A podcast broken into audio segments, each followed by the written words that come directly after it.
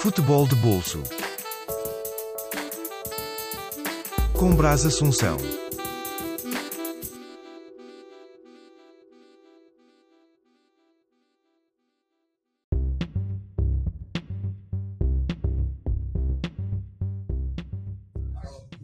Boa noite, amantes de futebol. Eis a grande final deste Euro 2020. E para não deixar de ser diferente dos últimos dias, prolongamento e grandes penalidades. Só para aumentar aqui o, os ataques cardíacos e a aflição aqui de tanto dos italianos como dos ingleses. Pois, para esta grande conversa, tenho já dois veteranos deste programa, inclusive deste Ar de Bolso, Marcos Porfírio e João Cadima. Minha gente, bem-vindos aqui ao Futebol de Bolso. Boa noite, oh, mais uma vez obrigado pelo, pelo convite, Brás. É um prazer estar aqui. Boa noite a todos, boa noite, Brás. Igualmente, faço as palavras do João, é um prazer estar convosco. Pois é, meus amigos, vocês já, nos, já são os veteranos daqui, já participaram neste, nesta rúbrica, neste diário de bolso, e vamos comentar agora a grande final deste Euro 2020. Começo por te perguntar a, a ti, Marcos, era a final que esperavas em termos de, de jogo jogado, por assim dizer?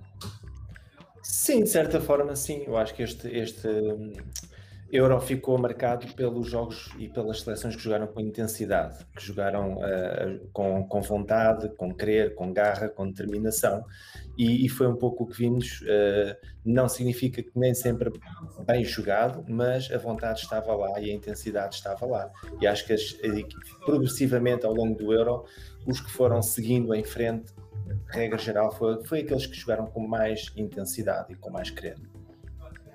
E tu, João? Uh, sim, eu concordo com, com, o que o Marcos disse. Com, com o passar do tempo, uh, também tendo em conta aquilo que, foram, que foi o sorteio e, e, também os diferentes lados em que as equipas se viram envolvidas. Por exemplo, a Inglaterra teve uma tarefa uh, mais facilitada na teoria do que, do que a Itália, mas acabou por ser, acaba por ser uma final esperada a partir dos oitavos de final. Um, apesar de existirem equipas que nós esperávamos mais naturalmente, por exemplo, a França, esperávamos até que pudessem chegar mais mais longe, mas acaba por ser uma final uh, esperada. Em relação ao jogo, foi um, foi um jogo uh, também dentro daquilo que se esperava, apesar de um, serem duas partes uh, muito distintas. Uma primeira parte completamente dominada pela Inglaterra um, e a segunda parte uh, dominada pela Itália. Sim, o que mais me chocou, por assim, eu acho que todos nós, além de chocar, acho que estávamos todos aqui irritados, porque o Saltgate não ter mexido na equipa antes e assegurar este 1 a 0 de uma forma, eu diria, ridícula, porque não se consegue perceber. Já na meia final fez exatamente a mesma coisa. Portanto, isto era mesmo tirar uh, os ingleses do, do sério, não era? Ele queria mesmo testar a paciência dos ingleses. Sim, olha, eu acho que efetivamente foi contra a natura essa mesma intensidade que foi até mostrando nos outros jogos um pouquinho mais. Uh, e, e note-se o que aconteceu relativamente aos penaltis, que foi o Rashford e o Sancho falharam. Eles, ele colocou-os claramente só para, os, para, as penalidades, só que nem tiveram tempo de entrar no jogo, de aquecer psicologicamente e fisicamente, e coincidências ou não, foi, foram dois dos que falharam uh, as penalidades, não é? Uh, concordo inteiramente com o que disseste. Sim, eu acho que hum, ao longo do europeu, uh, a equipa inglesa revelou que tem muita qualidade individual. No entanto, uh, vimos sempre um Southgate muito. Um, que nunca explorou muito a qualidade, sobretudo na, na frente de ataque. Apesar de ter, de ter muitos jogadores e muitas soluções, e não podem jogar todos naturalmente. Eu acho que, sobretudo, um jogador, jogadores como o Grealish, uh, como o Sancho, como o Rashford, mereciam ter tido um outro tipo de utilização, até porque, por exemplo, uh, o jogo em que o Sancho entrou a titular, por exemplo, foi se calhar a melhor exibição da Inglaterra ao longo deste, deste europeu. Um, e, e, pronto, e notou-se que existe ali algum conservadorismo que eu acho que hoje foi um bocadinho fatal para o, para o Southgate, que mesmo quando mexe, quando tem uh, vários jogadores de, de outra craveira, nada contra o Saka, porque acho que foi, foi um jogador que cumpriu muito bem o seu papel, mas eu acho que o jogo pedia outra coisa, pedia talvez um Grealish para, para segurar mais a bola, para ter essa capacidade de, de passe e de, de arrancar em posse, em progressão, e acabou por meter um, um Saka, retirando também eu acho que um dos pontos-chave na primeira parte foi o facto da Inglaterra jogar com uma, uma pseudo linha de 5, porque não era sempre assim. Uh, era sobre, o Walker fechava mais dentro e o Trippier fechava na linha de 5, mas nem sempre isso aconteceu ao, ao longo do jogo. E, e, o Trippier estava a conseguir chegar muito bem à frente na primeira parte, e depois acabámos por perceber que mal a Itália uh, marca, ele desfaz essa, essa estratégia e, e, depois já foi mais difícil pegar uh, o controle do jogo. Na segunda parte, o prolongamento ainda, ainda teve ali mais dividido, mas eu acho que a partir daí, depois a Itália acabou por tomar uh, o controle e o Mancini acabou por fazer uma substituição, talvez pouco ortodoxa, porque tira o Immobile e mete. Um, e mete o Berardi ficando a jogar com o Insinha no meio como tipo um falso 9, mas acabou por, uh, por resultar muito bem, porque a partir daí a Itália mandou no jogo. Eu acho que sim. E a Itália foi crescendo, foi sempre crescendo no, jogo. Era, foi notório isso. A Inglaterra, por si só, o Southgate quis eh, tentar segurar o, o gol. E eu acho que ninguém contava um gol tão cedo no marcador. Eh, eu não sei se vocês repararam na, nas redes sociais, isto no Brasil já o apelidavam como show, o show Roberto Carlos isto foi um típico de Roberto Carlos. Sim. Uh, achei, isto, achei engraçado fazendo estas comparações. Eles também estão de ressaca, os brasileiros estão de ressaca depois de ontem. Uh, achei engraçado fazerem é esta comparação, buscando uma eterna glória do passado brasileiro. Mas é, este, este gol do, do Luke Shaw, tão cedo no, no marcador, eu acho que não, não abalou no, no subconsciente italiano não abalou assim tanto como eu estava à espera. Eles realmente ficaram um pouco fragilizados, mas tentaram ver. Eu acho que jogaram um pouco à italiana, apesar de estarem a perder, ver o que é que o resultado ia dar. E acho que a partir de, do gol, essencialmente do gol do empate da Itália, eu acho que só o Itália eu, Pois, eu estava aqui a ver, não, não, já não consigo, porque realmente foi, foi muita intensidade, eu já estou perdido quase com, com, com, as ocorrências, mas aquela alteração do, do Mancini quando mete o, Cristante e, e, o mete a jogar naquela posição baralhou ali, muitas contas também à, à, Inglaterra. A partir desse momento, a, a Itália agarra no jogo completamente e, e desfaz muito também a própria tal estratégia uh, que o João se referia e, e muito bem um, deixou completamente confundida a, a, seleção inglesa e o Southgate, lá está, com, com, esse conservadorismo, foi aguentando, aguentando, aguentando, aguentando, quando já não havia nada a aguentar, tinha que, tinha que repostar e fazer qualquer coisa e, e, não fez, não é? Não fez. Vais-me lembrar outra pessoa que não vou dizer quem. Imagina. Não sei. Deixa, deixa a vossa consignação. Não, pode chamar nomes, pode chamar os dois. ah, pode dizer que começa por Fernando e acaba em Santos, agora é. Exato, exato. Imagina. Exato. É. Não, é engraçado. Não, faz-me faz lembrar, por acaso faz, faz lembrar. É, é. O Mancini atuou certo, atuou rápido, rápido, aguentou a primeira parte e a seguir faz, joga aquela cartada, mete o jogador ali a confundir toda, toda a estratégia e, e realmente o Southgate não, não teve andamento para acompanhar um raciocínio de, de contrabalanço dessa, dessa alteração tática, claramente. E Sim. perdeu o jogo aí. Sem dúvida. O, o Cristante quando, quando nós vemos a alteração, tirar o Barella, que era talvez o médio mais, que é o médio mais criativo da Itália, e meter o Cristante, se calhar até torcemos um bocadinho o nariz mas a verdade é que o Cristante acaba por ser mais agressivo na chegada à, frente um, e, e, jogou muito, muito, muito perto do, do falso 9, ponta de lança, sim, do, sim. Do, da referência mais avançada, e isso acabou por fazer diferença porque um, também libertou um, ao mesmo tempo o Insigne, que estava muito, jogava a partir da faixa, mas jogava muito por dentro, acabou por puxar o Chiesa, uh, que, que, é muito forte nos movimentos para dentro e, e, que até tem lá uma oportunidade, pessoa com o remate ao, ao, parecido com aquele que ele marcou o golo uh, contra a Espanha. E, e, acabou por mexer muito bem. Eu concordo com o Marcos. Acho que o Southgate não teve pernas, não teve, neste caso, não teve a cabeça para, para nem jeito para poder uh, acompanhar aquilo que foram as mudanças que o Mancini procurou uh, impor no, no jogo. É.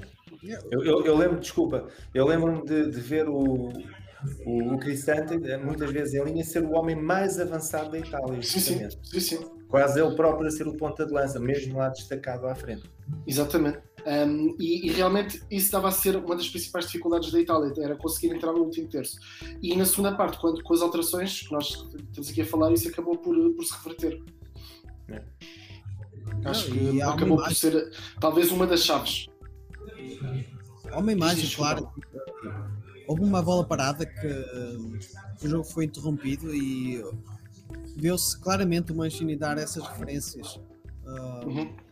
na altura ao, ao Brian Cristante que pelo começar a pressionar mais em cima uh, isto foi, foi, foi, bem claro aqui Sim. na transmissão enfim um dos pontos que eu queria realçar e acho que já no jogo anterior me fez confusão apesar de ter sido um, jogo, um dos jogadores em destaque foi o Sterling eu, eu acho que isto toca a todos. Todos os selecionadores têm o seu fetiche, jogador fetiche, mas caramba, o que é que é preciso para tirar o Sterling?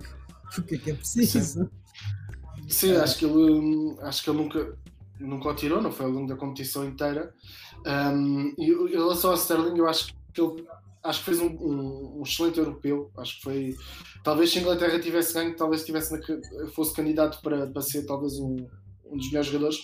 Agora, eu acho que um, o pecado continua a ser sempre o mesmo, que é um jogador que transporta bem o jogo, é muito rápido, mas depois quando chega à zona de à altura de decidir acaba, e de finalizar, acaba por ter dificuldade e, e muitas vezes até o jogo da própria equipa uh, perde-se um bocadinho e acho que até no próprio City o Guardiola no final da época começou a deixar mais no banco porque acho que ele próprio sentiu essa questão também de, de, da fraca capacidade de decisão do Sterling. Sim, uh, e sobretudo acho que fez um, um, europeu muito bom. Concordo perfeitamente com o João que é se a, se a Inglaterra tivesse vencido, pudesse ele uh, ser distinguido como o, o, melhor jogador do europeu. Uh, mas eu acho que ele fez um europeu de, de mais a menos, claramente, uhum. uh, de mais a menos, por questões físicas provavelmente também, por essa questão do fetiche do, do, do, treinador o continuar a manter. Eu penso que antigamente e quando falo antigamente, falo dos anos 80, 90, uh, efetivamente as seleções era o melhor que estivesse a jogar, era aquele que jogava e trocava-se com facilidade e também não, isso é verdade, não dava consistência às seleções e, e era muito, tudo muito volátil.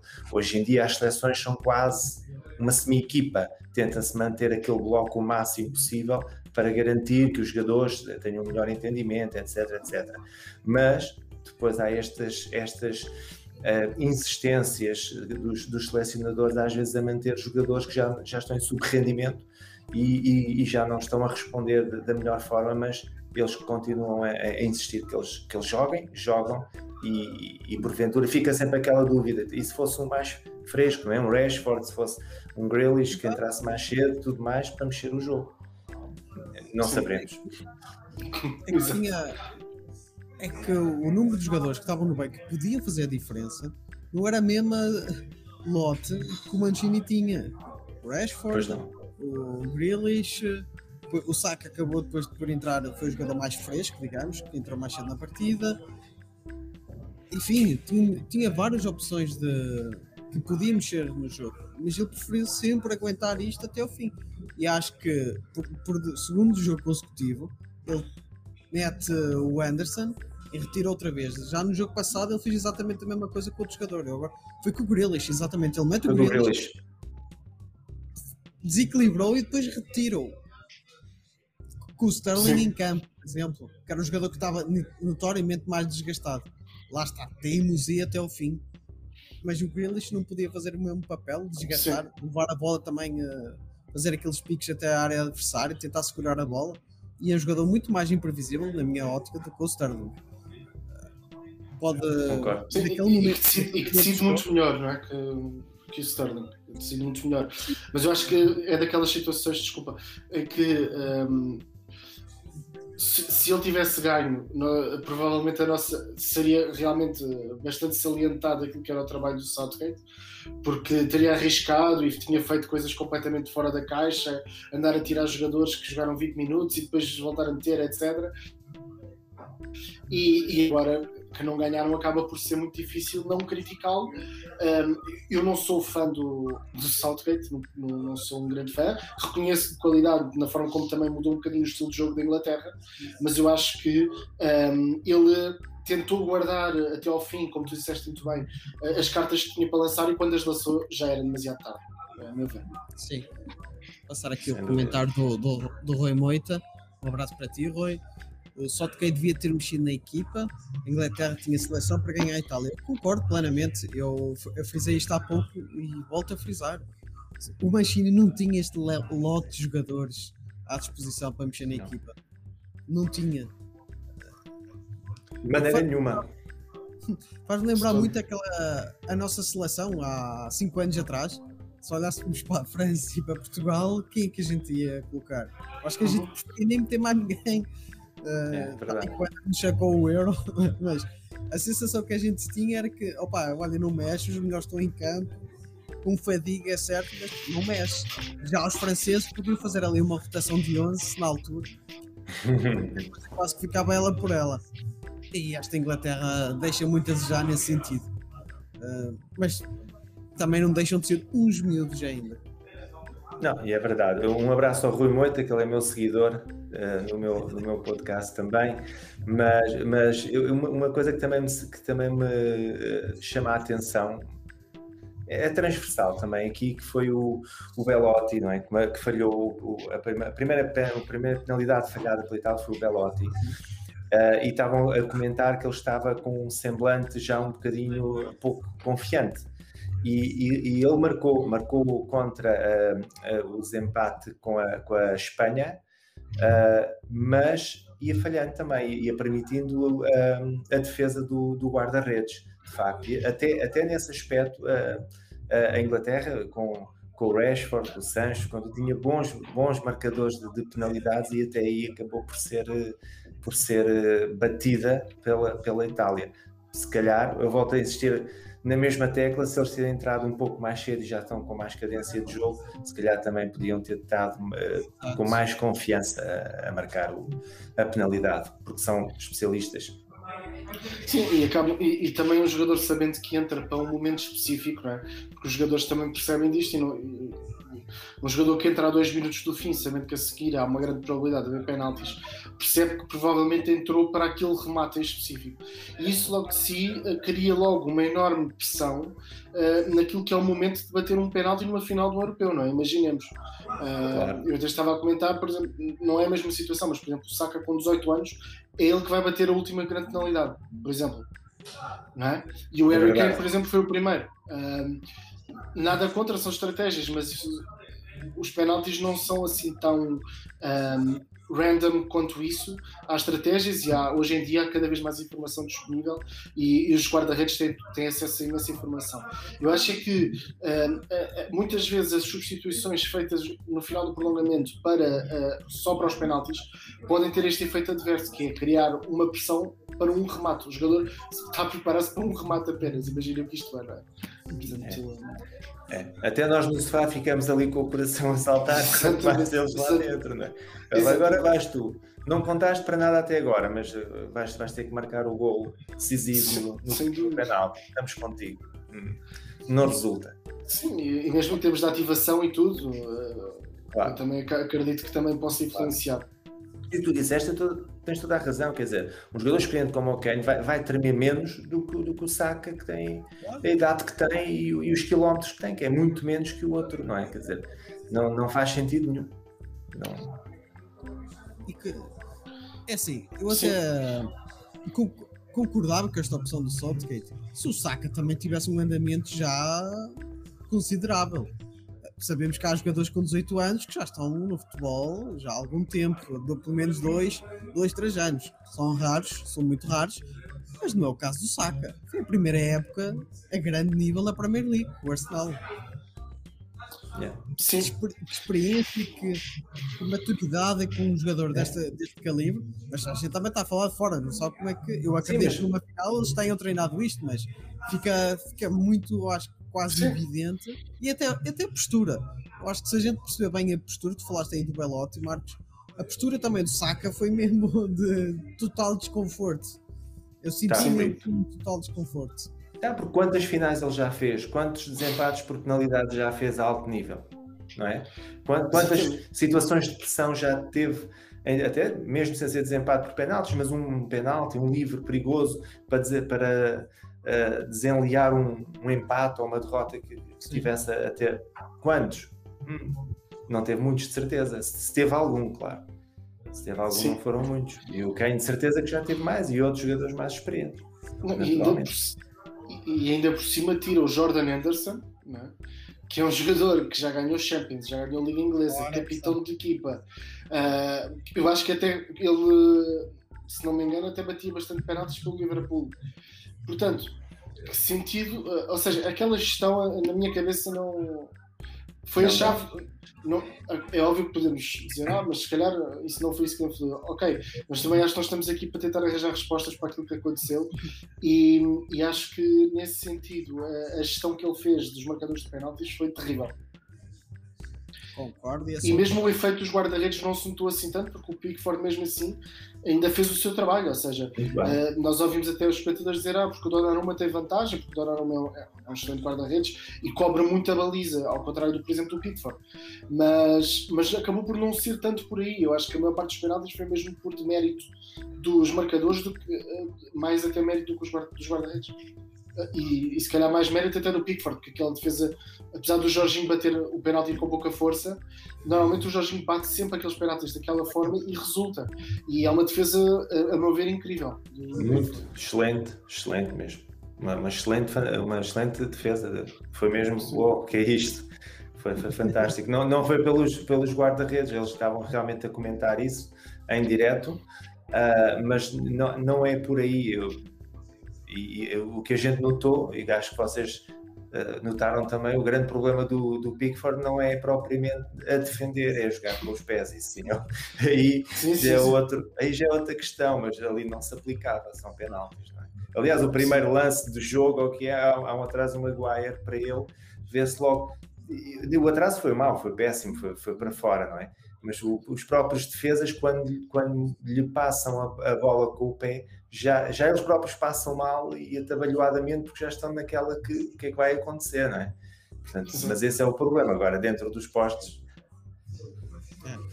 Sim, faz sim, sim. trabalho. Eu até comentei isto com o João em, em off, que aquele cabelo do Pickford era que distraía, distraía completamente, que aquilo é oriundo dos anos 80, 90, aquele cabelo. Se, foi, se calhar foi por isso que o Jorginho falhou, que ele ficou a olhar para o cabelo. Assustou-se. Desconcentrou-se. É, Sim. É, é um bocadinho como o do Grealish, não é? Que é ali é do Grealish, exatamente, com a fitinha e tal, lá no Exatamente. gomes. Mas o com a Grealish meia para baixo. É, exatamente. exatamente. disfarça um, o Grealish disfarça um pouco. É aquela- porque joga pouco, ele está sempre lá. se, se, se o Southgate, se o Southgate o metesse mais, ele já não conseguia disfarçar. Concordo, concordo. Enfim, é muito beach pop nesta seleção inglesa. É, Mais uma vez, o futebol não, não vai para casa. E o, É o, e o Phil Foden que fez aquela homenagem ao Gascoigne, é? E tanto o de loiro e o europeu correr como correu, como também tinha, por exemplo, corrido ao Gascoigne quando foi o europeu de, de 96, salvo erro, que foi a Inglaterra. Você que para a próxima pensa melhor pintar o Se cabelo. calhar pintada da cor. E o próprio, e o próprio Mundial de 90 também, não não nos correu de feição. ah, com o saudoso Bobby Robson no comando daquela seleção. Sim, sim, Verdade, verdade. Ah, gente, acho que aproveito já para vos perguntar ah, jogadores em destaque em, para já, jogadores em destaque nesta final, tanto do lado italiano como do, do lado inglês. Não necessariamente deste, deste jogo, mas da campanha toda. Dá um destaque aos finalistas. Ahm, bom, então, olha, eu, eu gostei. Já falámos do Sterling, é verdade, ele começou bem, mas depois perdeu um bocadinho de gás.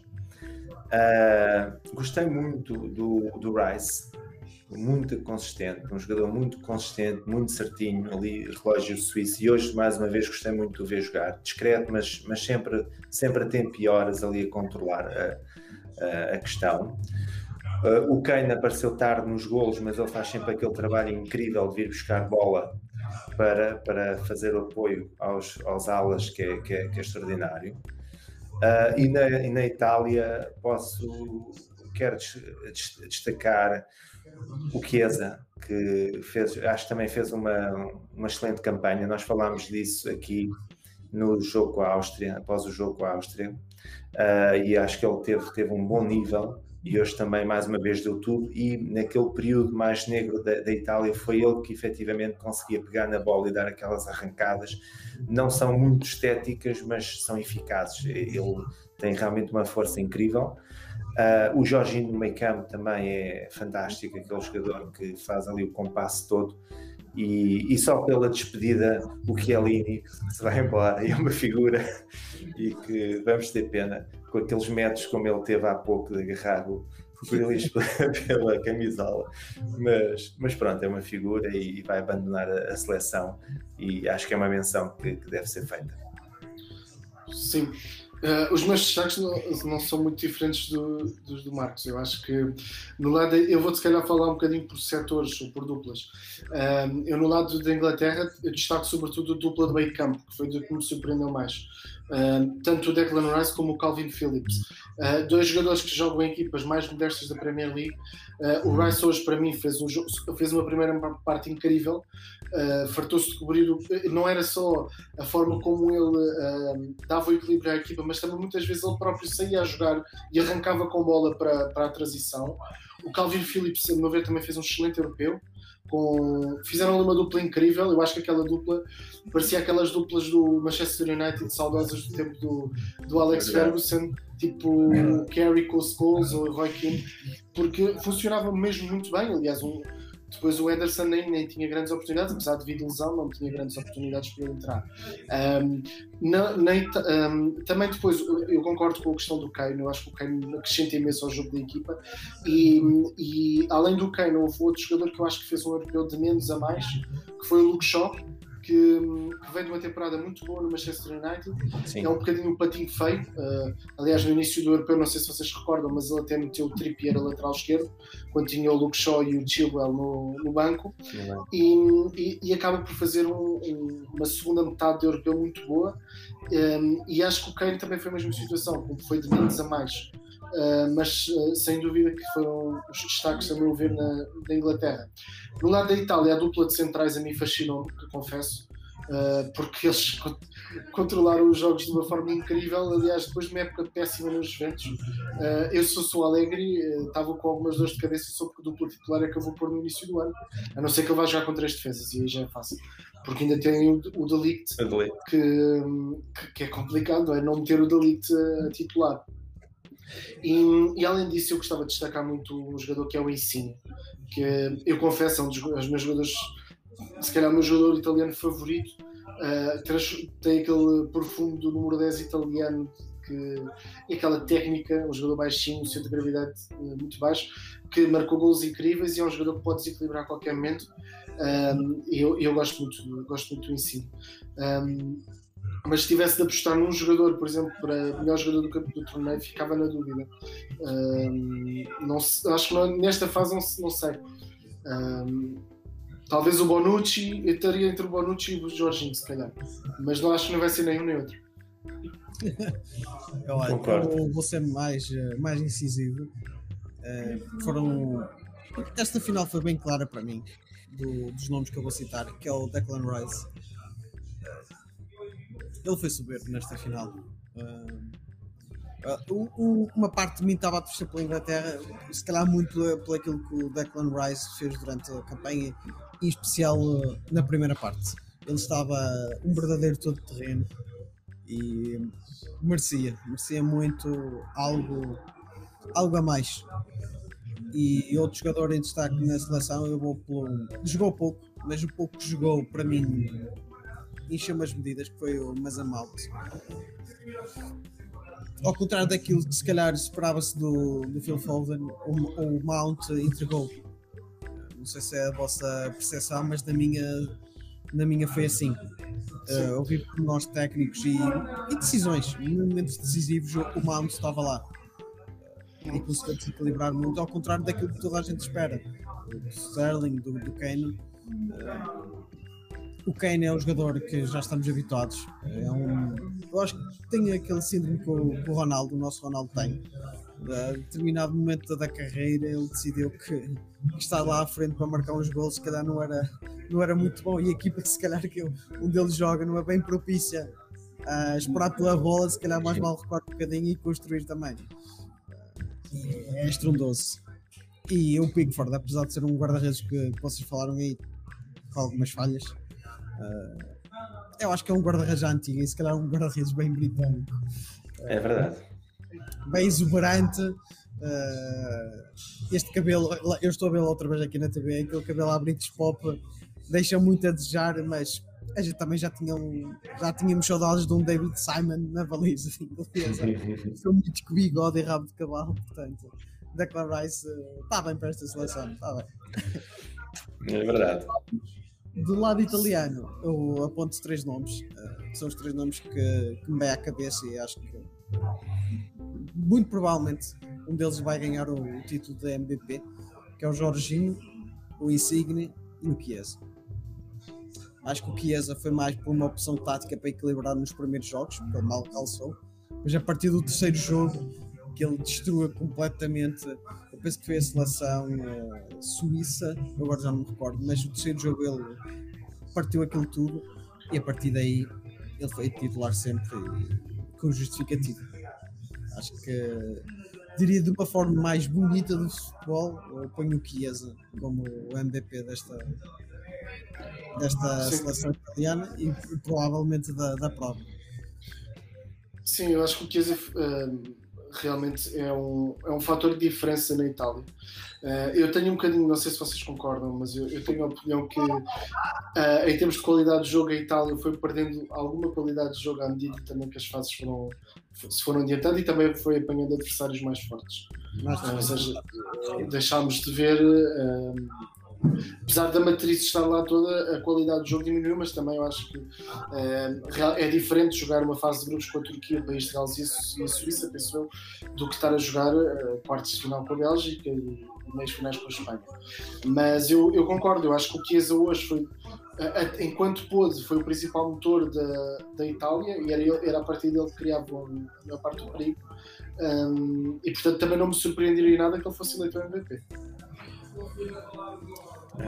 maiores flops para vocês. Marcos, ias, ias falar alguma coisa? Não, ia só fazer um, um último apontamento, que é uh, se nós notarmos daqui das nossas análises e repararmos que quem venceu foi a Itália, e quase que posso dizer que a nossa conclusão é que o, o Mancini que foi tendo a inteligência de perceber quais os jogadores podiam render mais e em que momentos, e quais é que podiam render menos e retirá-los ou pô-los em stand-by no banco para entrar a posteriori, coisa que efetivamente lá está, os outros não fizeram e ele acabou por sair vencedor.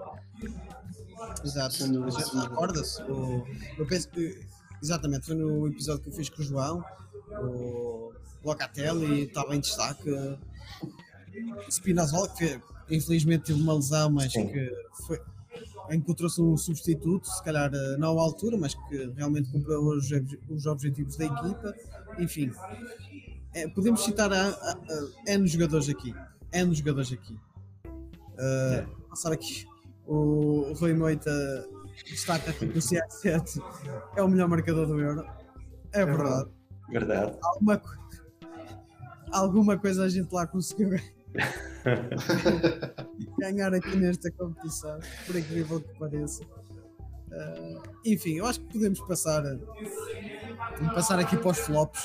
Sim, vamos passar para os flops. Estamos eu a falar de seleções ou de jogadores já agora, só para eu. Uh, podemos, falar dos dois. Aqui, podemos falar dos dois, eu acho que vamos lá ao que é mais fácil, se calhar, às seleções. Para vocês, quem foi o maior flop? Se quiseres começar, Marcos, podes começar. Não, pensa tu. É? Olha, eu, eu logo no início, quando nós até fizemos o, o outro programa, eu, eu referi logo uma das equipas que mais me desiludiu foi a Turquia. Uh, eu esperava muito mais da Turquia na fase de grupos, tendo em conta uh, a forma como eles vinham a jogar na fase de qualificação, mas sobretudo pela qualidade individual que eles tinham uh, e têm na equipa. Um, passando essa parte, eu acho que eu esperava mais um, da seleção francesa, apesar de achar que um, aquilo que lhes aconteceu no jogo com a Suíça foi foi ali um lapso de, de, concentração barra alguma também pronto, a sorte também está presente no jogo, no jogo não é? Uh, mas eu, eu esperava que a França fosse até mais, mais longe mas, e que pelo menos não fosse eliminada por uma Suíça, era isso que eu esperava um, mas, mas acho também que um, também esperava pronto, sinceramente esperava mais da nossa seleção Uh, portanto, não, não, sei se incluo nos flops, uh, porque se calhar a expectativa já não era muito alta, mas eu, tendo em conta a equipa que nós temos, eu esperava mais da equipa portuguesa. Depois a Alemanha também, uh, que fez um ótimo jogo contra nós, mas pouco mais fez ao longo do europeu. Eu concordo inteiramente com o João. A Turquia foi a primeira seleção a destacar-se como uma desilusão, claramente. Uh, não é que se esperasse uma grande campanha da Turquia, mas também tanto não, não era preciso abusar. Uh, depois houve outras seleções que também tiveram um bocadinho abaixo, como, como a própria Rússia, também andou ali um bocadinho meio perdida. Mas para mim, uh, pronto, como português, efetivamente, para mim o maior foco foi a, foi a seleção portuguesa. Nem foi tanto por ter ficado na fase em que ficou, podia ter ficado na mesma se tivesse abordado uh, os jogos de outra perspectiva, de outra forma. E pronto, perdia, perdia, alguém há de perder, alguém há de ganhar e seguir em frente, e, e o desporto é mesmo assim. Agora, da forma como, como jogou, e, e, e o que o João diz, uh, a gente deve sublinhar que é a França e a Alemanha não deixam de ser dois flops.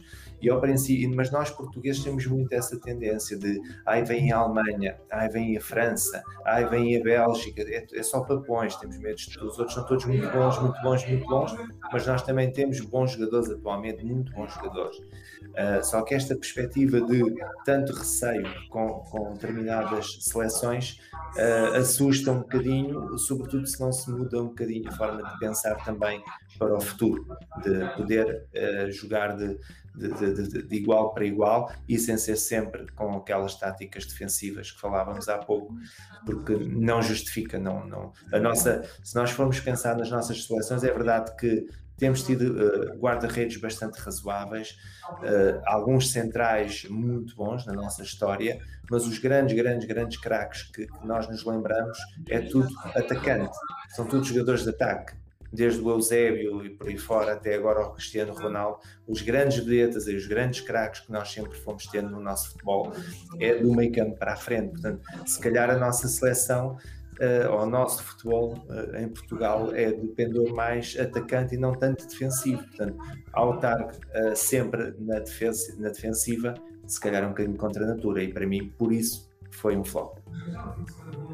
Sim, eu acho eu subscrevo aquilo que vocês falaram e ambos. Eu tinha a Turquia também com uma, uma desilusão. Eu não esperava, eu acho que nenhum de nós esperavam que ela chegasse a uma meia final, por exemplo. Mas esperávamos algo mais desta seleção turca que já não vemos assim tantas referências numa seleção. Eu acho que desde 2002 eles fizeram uma boa campanha em 2008, inclusive nós jogamos com eles numa fase de grupos. Mas aquela seleção de 2002 é, era muito mais temível do que aquela de 2008. Então, esta geração deste Euro 2020 estava muito mais em cima e a gente esperava algo mais. E, claro, toca-nos sempre a seleção portuguesa. Vocês já falaram tudo claro. e acho que eu próprio já falei, eu acho que quase todos os episódios uh, aqui.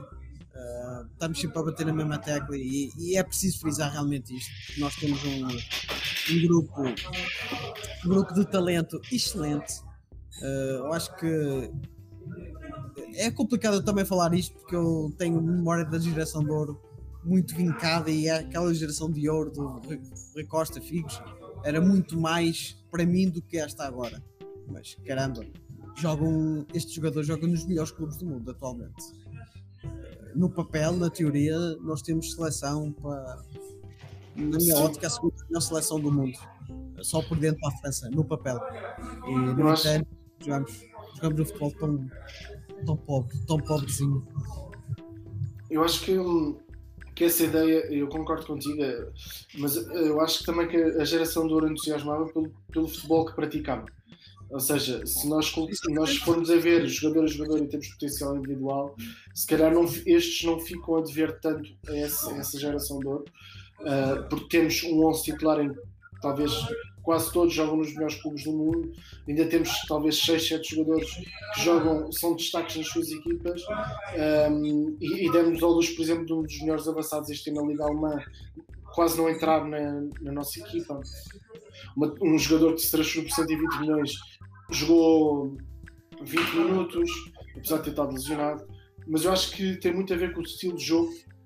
E acho que nós estamos aqui todos ansiosos para, para de uma vez por todas ver a seleção a jogar o futebol que nós achamos que a seleção é capaz de praticar um, com, com um estilo ofensivo, uma equipa que quer ter bola, que quer mandar no jogo e, e penso que com o atual treinador isso ainda estará muito longe de acontecer porque a primeira ideia, e aliás uh, se não se pode acusar o Fernando Santos de outra coisa que não seja ser coerente com, as suas ideias, porque ele próprio nas conferências diz que primeiro está o equilíbrio defensivo e só depois pensar em atacar.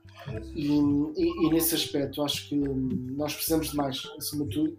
Um, precisamos de, de ter, sentir mais emoção ao ver a seleção jogar e sentir aquilo que nos levou a, a, a nos pelas várias seleções, a seleção do Euro 2000, eh, a seleção do Euro 2004, que eram seleções que, eh, apesar de não terem os melhores treinadores do mundo, procuravam jogar de igual para igual com qualquer equipe. Eu concordo, concordo plenamente. Queria, gostava só de acrescentar que ah, tenho uma, uma convicção daquelas, nós treinadores de bancada todos os tempos, que a coisa começou a correr mal no primeiro jogo dos 3-0 à Hungria, com a tática que o, que o Fernando Santos eh, pôs, porque se tivéssemos ganho 1-0 ali aflitos ou empatado, ou eventualmente perder, ele se calhar via-se mesmo mais obrigado a, a agir, tal como em 2004 aconteceu ao Scolari perdeu o primeiro jogo com a, a Grécia, e a partir desse jogo ele mudou radicalmente uh, a linha de, da seleção. Uh, e nós tivemos aquele jogo, não jogámos por aí além. Uh, houve o primeiro gol assim às três tabelas, lá foi o gol, e depois de repente estamos a ganhar 3-0 a partir dos 84 minutos, já houve erro. E isto vai dar aquela ilusão, estamos no, estamos no caminho certo, é mesmo isto pessoal, é Danilo, William, portas a, trancas à porta de casa e pronto. E pronto, eu acho que se esse, se esse jogo tem corrido um bocadinho pior, uh, tem sido mais difícil, tem sido um zero ou um empate ou uma coisa assim, obviamente podíamos até depois não conseguir passar, não, nunca, nunca o saberemos, mas eu acho que esses 3-0 foram, foram uma ilusão uh, que, que, foi criada depois ali à volta da seleção e do Fernando Santos. Estou, estou no caminho certo, afinal não estava. Sim, sim, sim. De uma forma bem rápida, porque isto foram vários jogos e várias seleções, portanto, de uma forma bem rápida, os flops em termos de individualidades. Eu posso começar, uh, eu vou começar pelo, pela nossa seleção que foi o William Carvalho. Acho que foi um desastre. Pior que se calhar o Nelson Semedo. Uh, diria que o William foi uh, o jogador do destaque negativo e um jogador que me veio aqui agora aqui a cabeça, de tanto ver também, foi o, o Immobile. Acho que ficou aquém. Uh, apesar de levar uh, o título de campeão europeu, ficou aquém de, um líder. E é um exercício bem engraçado. Uh, se pensarmos bem, eu acho que nas últimas edições de grandes finais, tanto mundiais e europeus, os avançados deixam muito a desejar nesta competição. Lembro agora aqui do Immobile, Giroud em 2018. Nós tínhamos o nosso Ronaldo, mas ele também saiu na final, lesionado. Fica complicado aqui para os artilheiros nas, nas, nas, grandes finais. É verdade, é verdade. Um, eu vejo, eu, eu, vou pôr, eu vou pôr três, três desilusões. Um, uma, William Carvalho, porque desde o momento que eu, que eu vi o nome dele na convocatória, que para mim já começou a ser um, um flop, eu, eu gosto ou gostava muito de ver o William jogar, mas não está claramente no, no ponto, não saberemos se voltará a estar. Uh, e depois mais dois jogadores portugueses que, sobretudo um, uh, que, que, foi o Diogo Jota. Eu acho que, que esperava muito mais do Diogo Jota e do Bruno Fernandes. Por cansaço, por questões táticas, seja por como for, foram para mim dois jogadores que uh, esperava muito, muito, muito, muito mais. Ou seja, tinha uma esperança que eles pudessem dar mais qualquer coisa à seleção que, que não apareceu. Eu vou, eu, vou, eu vou dizer dois, um português e outro uh, também para trazer aqui nomes diferentes, porque concordo com vocês, como é óbvio. Uh, do lado de Portugal, o Bruno Fernandes, mas também o Bernardo Silva. Eu estava à espera um bocadinho mais do Bernardo Silva. Um, acho que tem muito a ver com aquilo que é o estilo de jogo uh, e também o cansaço acumulado por uma época super desgastante. Tanto que nós vemos que, se calhar, os jogadores que esperávamos estivessem a um nível mais elevado, como o Rubem Dias, o Bruno Fernandes e o Bernardo Silva, uh, foram dos jogadores que, se calhar, não, não se apresentaram ao nível que nós esperávamos. Depois, um, eu sinceramente acho que este europeu não correu de todo de feição ao Mbappé. E para mim é um, é um europeu que, que, para ele será provavelmente para esquecer. Não só porque ele não teve grande destaque em nenhum dos, em nenhum dos jogos, e, e, no jogo com a Suíça tem, no momento em que podia realmente matar o jogo para a equipa francesa, acaba por não conseguir, não só por isso, mas acho que não rendeu. Acho que, por exemplo, o Benzema foi, e o Pogba foram as principais figuras da França neste europeu e não tanto o, o Mbappé. O Mbappé. Verdade. É, concordo. Sem dúvida. Uh, gente, querem frisar mais algum ponto desta competição? Já por si só já é esquisita, porque foi Sim. jogado em várias, várias cidades e não é no ímpar, que é uma coisa bem bem esquisita para mim. Uh, que apontamentos vocês têm mais para esta grande competição? Eu, eu, eu destaco o que, o que acabaste de dizer. Não, não, para mim, não, não cabe na cabeça estarmos a fazer, eh, eu vou falar disso em breve, uh, um, um, europeu com tanto. A mim já me fazia confusões aqueles europeus em dois países. Okay? Agora em 11, se calhar ainda faz um pouco mais e qualquer dia o Mundial vai ser jogado como? Começa na Austrália e acaba na África do Sul ou nos Estados Unidos, como é que é? Ou então vão a Marte jogar já agora com, com, os, com o SpaceX ou qualquer coisa assim, não sei, é o que é que falta inventar. Isto não faz sentido nenhum, são deslocações uh, completamente absurdas, distâncias loucas mesmo, cansaço acumulado, uh, seleções muito mais beneficiadas do que outras. Não, epá, não dá para perceber, sinceramente, não dá para perceber. Sim, eu, eu concordo, uh, absoluto, acho que a estrutura tem de ser revista, uh, mas por outro lado, eu acho que este foi, em termos de jogo jogado e em termos de emoção, talvez tenha sido um dos melhores europeus uh, dos últimos anos, dos últimos largos anos. Foi um europeu muito, muito bom, a meu ver, uh, com muitos bons jogos. Uh, depois de uma época que, no geral, eu acho que foi, não houve assim uma grande quantidade de jogos que nós conseguimos dizer que foram muito emocionantes. precisávamos de um europeu que, que viesse aqui trazer de novo um bocadinho de emoção e eu acho que este europeu foi, foi muito bom nesse sentido. Plenamente. peço só um segundinho para acrescentar uma coisa que, eu, que me chamou a atenção também, que estava-me a esquecer, que é, uh, acho ou achei um pouco perigoso esta questão do vídeo árbitro neste europeu de não intervir. E, e, então eu pergunto o que é que eles lá estão a fazer. Uh, portanto, falou-se muito de uh, só num caso muito claro em que o vídeo árbitro não, não é um caso muito claro, ou é claro ou não é claro. Bom, final, se não estão lá a fazer nada, é dinheiro que estão a gastar e tempo e volta-se ao que estava. Eu acho que este foi um passo atrás em termos de arbitragem. Bom ponto, bom ponto, digamos.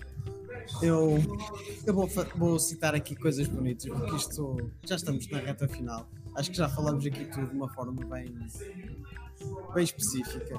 E isto foi uma caminhada bastante interessante para mim e, é, e para todos os meus convidados. Isto foi uma brincadeira que eu decidi embarcar bastante exaustiva, confesso, mas muito, muito aproveitosa porque o contato com todos vocês, com projetos que eu desconhecia, que entrei em contato e descobri de uma maneira tão diria quase aleatório, mas que foi preenchendo o meu leque de, de opções nos meus agregadores de podcast. Uh, isto sem dúvida é que eu vou retirar. E o intercâmbio todo que eu faço, a ponte que eu faço de Brasil-Portugal é, e brasileiros em toda a parte do mundo uh, é bastante, bastante grande e me enche muito aqui o, o coração porque é para isto que eu comecei este, este projeto e para trazer pessoas como vocês, como tu, Marcos, como tu, João. Uh, eu vou citar todos, eu apontei aqui para não me esquecer de nenhum dos meus convidados, porque isto é bastante importante. O primeiro episódio, os primeiros dois, isto foi uma plataforma diferente, isto foi no Instagram, mas como não correu bem, graças a Deus também, isto emigrou agora para o YouTube e as coisas correram maravilhosamente. Dá um abraço ao, ao Gilvan e ao Anderson do, do podcast Trupeirão Cast, eh, especialista no futebol mineiro, ao JP do RJ Sports, especialista do futebol carioca, o Otto Pascoal do Curigan Doido, o meu amigo Luís Laranja do Desabafa Filhote, o Carlos Lume da Vida Tem Recurso, o Márcio Careca do podcast Meia Cancha, Juliano Santos do Tática Mais Futebol, o meu amigo Vitor Lederman, do Scrut FC, especialista de futebol alemão, o Gustavo, do futebol na Irlanda. Estive aqui um convidado que é especialista e cobre jogos na Irlanda. Isto é fantástico. O Felipe, do Esprema Laranja, uma conta do Twitter que é especialista do futebol holandês, muito bom também. Felipe Proença, do Terra do Tartar, especialista de futebol escocês. César Cartoon, um amigo César Cartoon do, do podcast Futugressivo da revista Corner, João Gonçalves do podcast Fever Pitch, top 3 do podcast a nível nacional, a Vitória Fernandes do projeto Grand Stand, Fred Fagundes, também ele integrante do podcast Futugressivo e do projeto dele do Quem Matou a Tangerina, um podcast mais virado para a política, a Júlia Mazarin do canal na Beira, que ela é redatora neste, neste website. E claro, a vocês que acabaram este, este ar de bolso, que é o Marcos Porfírio do Porque Tudo é Futebol, e o, aqui o meu amigo João, falta aqui o, o Zé, o integrante do Futebol com Sentido. Olha, agradecer-te a ti, Brás, por esta oportunidade. Uh, foi, é muito bom ver que existe esta partilha entre nós e oxalá possamos até continuar a ter estas conversas uh, tanto contigo como com o Marcos, uh, que ainda, com quem ainda não tinha estado, mas oxalá possamos continuar a partilhar e a falar daquilo que nos apaixona. E esta interação entre podcasts um, é muito interessante e oxalá esteja para continuar no futuro. Sim, faço minhas as palavras do João, muito obrigado e retribuo. Uh, foi, foi um prazer imenso conhecer o João e, e o Brás Assunção, claro, também. Uh, muitos parabéns pelo teu projeto, foi fantástico este acompanhamento, é um esforço tremendo, não tenho dúvidas nenhumas, e acho que sim, acho que todos juntos, uh, como diz o, o, ditado, e bem, somos mais fortes, e, e se trabalharmos todos em comum, vai ser só bom para todos. muito obrigado. Era essa e de referir aqui o meu parceiro, o local onde estou a gravar aqui, é o terceira parte Sports Bar aqui da cidade de Leiria. O projeto em si era para ser num bar e eh, foi acolhido aqui de uma maneira muito, muito especial. Portanto, um abraço aqui ao Patrick e à Andrea, aqui os donos do terceira parte, que fizeram aqui o meu cantinho especial do futebol de bolso aqui na cidade de Leiria. Isto também era homenagem a um dos meus podcasts favoritos, os correspondentes Premier. Originalmente eles gravavam num pub em Londres, em Common Town. Portanto, isto é também uma certa homenagem a um dos podcasts que eu mais sigo. Uh, eu tinha que gravar isto num bar, realmente, já que não se pode, nos, a níveis financeiros e também esta Covid vai estragar, a gente não pode ir a um estádio, a gente faz num pub, aqui num bar. Parece perfeito. E, gente, olha, muito obrigado. E obrigado também, obrigado. Claro, não menos especial, aos ouvintes e aos espectadores agora do Futebol de Bolso. Sem vocês também não teria tanta piada. Todos vocês que nos acompanharam desde o dia 11 de junho, um mês aqui de, de episódios diários. Portanto, muito obrigado a vocês que estão desse lado, que nos acompanham, que dão-nos muito carinho, tanto ao meu projeto como ao, projeto dos meus convidados. E olha, agora vamos entrar de férias. vamos repousar e planear a segunda temporada de Futebol de Bolso, que provavelmente em setembro vai arrancar com muitas, muitas novidades. Portanto, muito obrigado e olha, boas férias e bom descanso. Maltinho, tchau. Deus, um abraço para todos. Tchau. Abraço.